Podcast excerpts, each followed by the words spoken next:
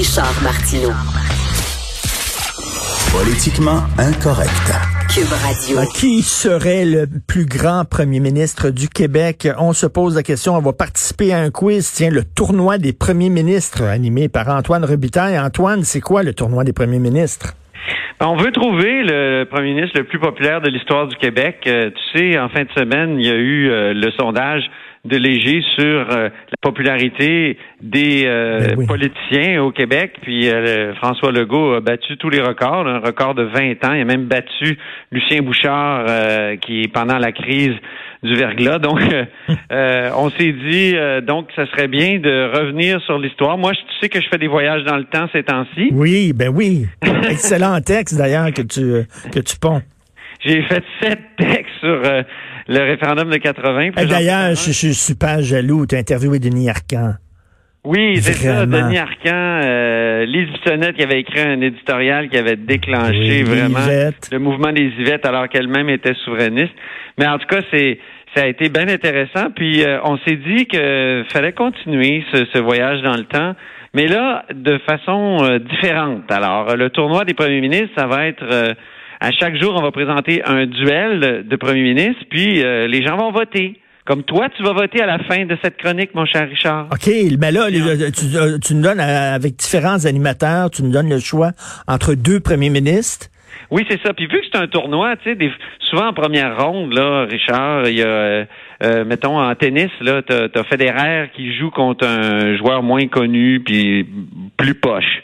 Alors, il y a ça aussi, là. On- nous, on veut arriver avec avec une espèce à la fin avec avec une finale enlevante avec deux premiers ministres Mais, très mais, forts. mais là, tu me demandes, OK, là, euh, aujourd'hui, tu me demandes de choisir entre René Lévesque et Pierre-Marc Johnson. S'il vous plaît, Ouais, c'est facile, Bon, là. C'est pour ça que je t'ai averti. Mais oui. Ça fait un peu fédéraire contre, euh, je sais pas, moi, je, je connais pas les joueurs de tennis euh, pas forts, là. Euh, ou, ou mettons euh, les les les, euh, les champions de la Coupe Stanley contre l'équipe le plus poche. Ben Mais oui.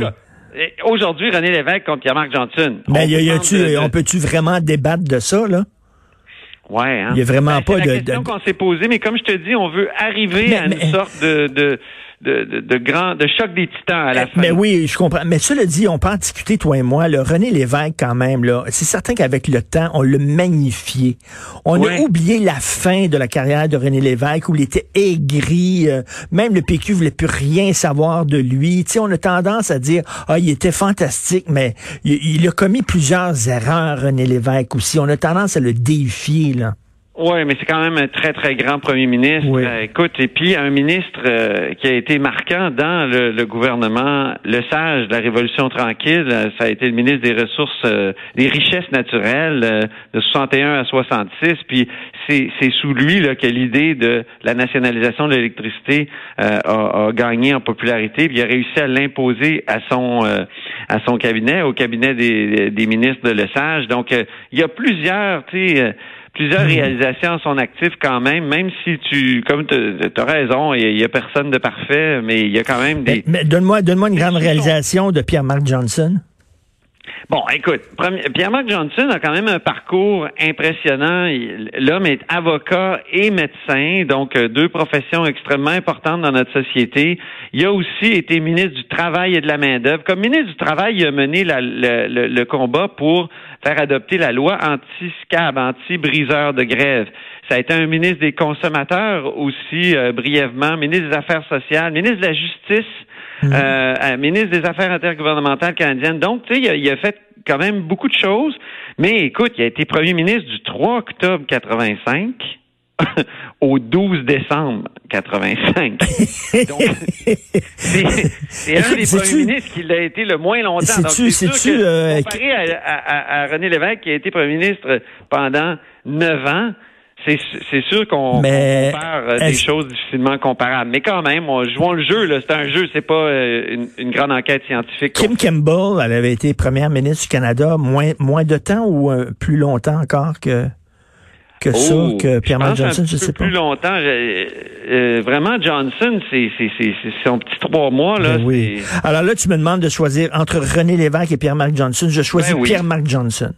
Non, c'est pas choisi Pierre-Marc Johnson. Oui, donc René Lévesque, c'est fini. Il, était- il est annulé, là. Il se se rendra pas jusqu'en ben non, je choisis René Lévesque, bien sûr. Non, mais là, je demande aux gens d'aller voter Ok. sur nos médias sociaux. Donc, euh, on a, on va installer des, des, des, des, des- endroits pour voter, les fameux sondages de Facebook puis Twitter notamment euh, de Cube Radio. Il va avoir le choix entre les deux. Donc, euh, on, pourra voter. Tu pourras voter pour Pierre Marc. Non, non, pour René Lévesque, quand même, même si j'aime bien M. Johnson. Oui, mais quand oui, ben même, oui. entre. Johnson a été euh, dégommé justement euh, parce qu'il a été chef évidemment du, du Parti québécois à partir de 85, et brièvement premier ministre. Après ça, un, un ministre de, un un, je veux dire un, un chef de l'opposition euh, pendant deux ans.